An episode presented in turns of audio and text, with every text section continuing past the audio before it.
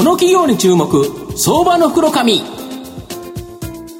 のコーナーは企業のデジタルトランスフォーメーションを支援する IT サービスのトップランナーパシフィックネットの提供を財産ネットの制作協力でお送りします。ここからは相場の福の神財産ネット企業調査部長藤本信之さんとともにお送りします。藤本さんこんにちは毎度、相場の福の神こと藤本でございます。よろしくお願いします。日経平均も強いんですけど、なんとか東証グロース指数、まあ、ここもそこをつけてですね、ようやく上がってきて、やっぱここから新興市場、いわゆる成長銘柄期待したいなと思うんですけど、その中で今日グロース市場で上場している、証券コード9211東証グロース上場 F コード代表取締役社長の工藤勉さんにお越しいただいています。工藤社長、よろしくお願いします。よろしくお願いいたします。お願いします。F コードは東証グロースに上場しており、現在株価3565円、1単位36万円弱で買えます。東京都新宿区の市ヶ谷駅近くに本社があるマーケティングテクノロジーで世界を豊かに。をミッションとして掲げて、急速な成長を続ける DX とデジタルマーケティング領域において CX SARS 及びその蓄積データをコアとしたプロフェッショナルサービスの提供を行っている会社です。で、今、そういうふうに言ったんですけど、カタカナばっかしてですね、正直何のこっちゃかわからないという形なんで、あの、御社の事業の概要をですね、簡単に説明していただけますでしょうか？あありがとうございます。すみません。あの、わかりにくくて申し訳ございません。はい、あの、我々 F コード、あの、一言で申しますと、あの、はい、ホームページ上で、まあ、皆様が、えっ、ー、と、お買い物をされる、はいはい、そのお買い物体験を快適にするようなシステムを提供している、えっ、ー、と、会社でございます。なるほど。あの、もう本当に、あの、物を買うときでもサービスを探すときでも、うん、ホームページ上で物を探す。皆さん増えて来られてると思うんですけれど、まあ、欲しい商品が見つからないとか、問い合わせしたいけどどうすればいいか分かんないとか、なんかそういうの、自分に合った情報が全然見つからなくて困っちゃうってことって、あの多いんじゃないかと思います。で、我々のシステムは、そのお客様の、例えば今興味を持っていることとか、過去に買った商品とか、今お困りになってらっしゃることとかを自動的に検知して、その方に合った、一人一人に合った情報を、もうすぐその場でお客様にお見せすることができるというようなシステムになっています。なるほど。なので、イメージとしては、あの、ホームページの内容が一人一人に合った形で、えっと、組み替えられる。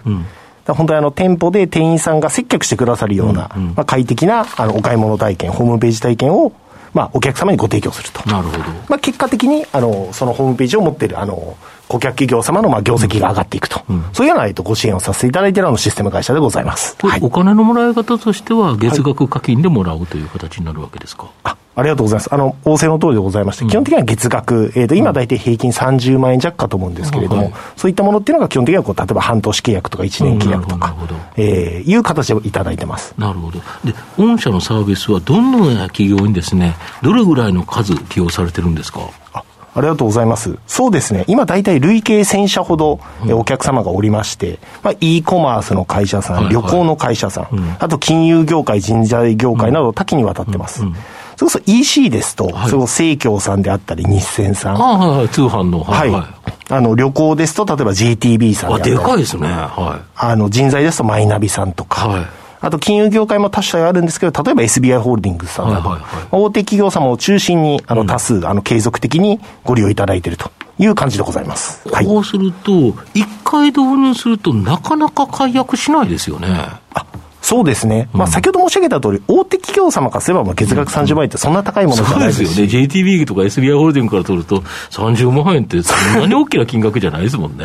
3000万って言われると、さすがに あの SBI 北尾さんが、うっとかって言うと思うんですけど、30万だったらねっていう感じですよね。いや、本当、仰せの通りですし、うん、まあ、実際お使いいただいてれば、先ほどにどんなお客様が来てくださって、どんなおもてなしをしたら、どんな商品買ってくれたのかと、まあ、例えばそれこそ証券会社であれば、どんなお客さんにどんなおもてなししたら、どんな株買ってくれたのかとか。世の情報が蓄積されていくので、うんうん、まあ、そのデータも、なんでしょう、解約者と使えなくなっちゃうので、うん、そういう意味でも、あの、基本的には、えっ、ー、と、顧客企業ではずっと使い続けてくれると。いうところがありがたいところではあります。逆に言うと、はい、御社に関しても、その知見が溜まっていくために、はい、そのシステム自体がさらに良くなっていくということですか？そうですね。あの、まさに仰せの通りで、いろんな業態の会社様で、こんなお客様にこんなおもてなしをしたら、こんなキャンペーン情報をお届けしたら、こんな売り上げ上がったみたいなのが、全部システム上に溜まっていくので、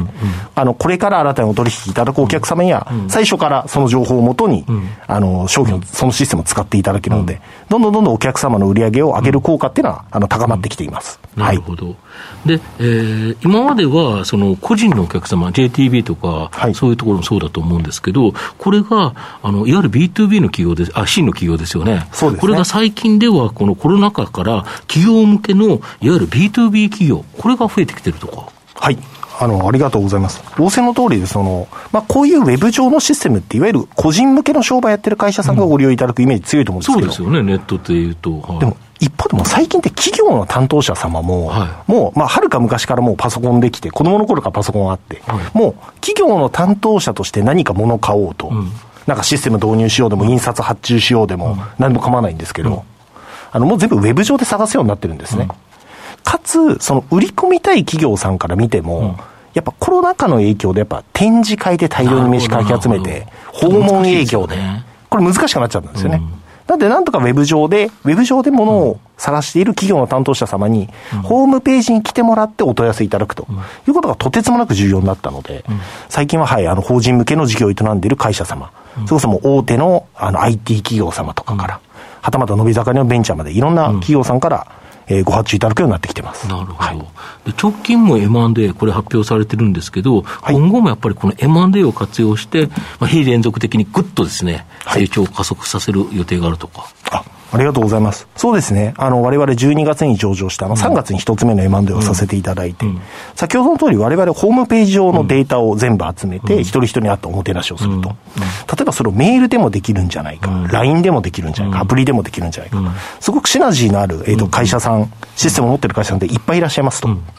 で、そういったところと、なんでしょう、商品上のシナジーもありますし、あと、お買い上げいただく企業の担当者様一緒なので、あまあそうですよね。はい、はい、あの、営業上のシナジーも非常に強く、おかげさまで、あの、その3月の M&A 効果出てます。で、今後もせな狙いを持って、M&A は、あの、加速していきたいと思ってますし、あの、まあ、この不況下の中で、うん、まあ、ある意味こうずっと黒字で、うん、あのー、やってきた会社でもありますので、うん、まあ、銀行借り入れ含めて、あの、ある意味不況下の中でこう有利な、なんかこう資金余力を持って取り組めるというのもあの、いいことなのかと思って、えー、これから頑張っていこうと思ってます。はい。御社の今後の成長を引っ張るもの、改めて教えていただきたいんですが。ありがとうございます。あの、もう、もともとやっているその大手の B2C 企業様向けの導入というのはどんどんマーケット広がっているので、あの、必然的にどんどん伸ばしていくんですけど、うん、先ほど申し上げた B2B のところの注力ですね。うんうん、B2B 企業様のウェブ支援って、これがナンバーワンってとこまだないので、そこになっていくと。で、その過程の中でしっかりとシナジーのある会社様と、なんでしょう、まあ、M&A で一緒になっていくと。この、えっ、ー、と、3つで伸びていきたいなというふうに思ってます。なるほどこれ、どうなんですか、今、すごくあのお客様の方がホームページ上ですごく便利なあのことになるっていうことなんですけど、これ、ライバルとか、あと参入障壁とか、このあたりはどうなんでしょうか？あそうですね。まず、ライバルは、えっ、ー、と、日本の会社様ですと、例えば、その、プレイド様であったり、うんうん、えっ、と、なんか、ヤプリ様であったり、いくつか、ここがライバルなんじゃないかと言われる部分はあるんですけれど、はい、そもそもこれ、ものすごい新しい産業なので、だから今、競争が激しいってよりは、なんでしょう、すごく白地がいっぱいあって、まだ未導入の会社さんが多いので、はい、あの、あともう一つは、あの、なので今、こう、取り合ってるっていうよりは、新タに導入する会社さんが多くて、どんどんその需要各社がマーケットはまだまだ広い状況になってるというところですか。そうですね、あともう一個、参入障壁としては、もう一回導入してしまうと、そこにデータがたまるので、なんかやっぱすぐ切り替えようとはなりにくい商品なんですよね。そしかも30万円だったら、例えば半額でって言われても、15万減るだけですもんね。そうなんですよ。で、そうなじゃあその15万下がる代わりに、じゃあ過去2年分のそのもののお客様とのやり取りのデータ、捨てますかっていう、このご判断であんまりクライアント様しないので、なるほどそういう意味でも、はい、あの、こうずっと継続的に。継続して新規のお客様がつながっていくと、もう積み上げ型になってる、サブスクでちゃんと積み上げ型のビジネスモデルになってるっていう理解でよろしいわけですよ、ね、あそれでございます。もう完全にほとんどの収益がこうサブスク型で、ずっと座布団が積み重なっていくので、ちょうどあの、この間発表したあの、1クォーターの決算も、ちょうどあの、昨年と比べて150%成長みたいな形で着させていただいたので、ここからもしっかりと座布団を積み上げていければいいなというふうに思ってます。はい。最後まとめさせていただきますと、F コードは、ウェブやアプリでの利用者が使いやすくさせること、まあ、これにですね、こだわった企業だと思います。まあ、これを月額課金でですね、提供していますので、解約率が低く、今後もですね、安定的に売上高が増加し、利益率はですね、ここから高まっていくというふうに思いますので、さらに利益はですね、増加しやすい企業だと思います。まあ、今まで強かった B2C の企業に加えて、企業向けの B2B 企業、こちらでもですね、利用が広がり、さらに成長が加速しそうだと思います。また、M&A でですね、まあ、そこからさらなる飛躍の可能性も高いというふうに思われます。中長期投資でじっくり応援したい相場の福の神のこの企業に注目銘柄になります。今日は証券コード9211東証グロース上場 F コード代表取締役社長工藤勉さんにお越しいただきました。工藤さんありがとうございました。ありがとうございました。藤本さん、今日もありがとうございました。どうもありがとうございました。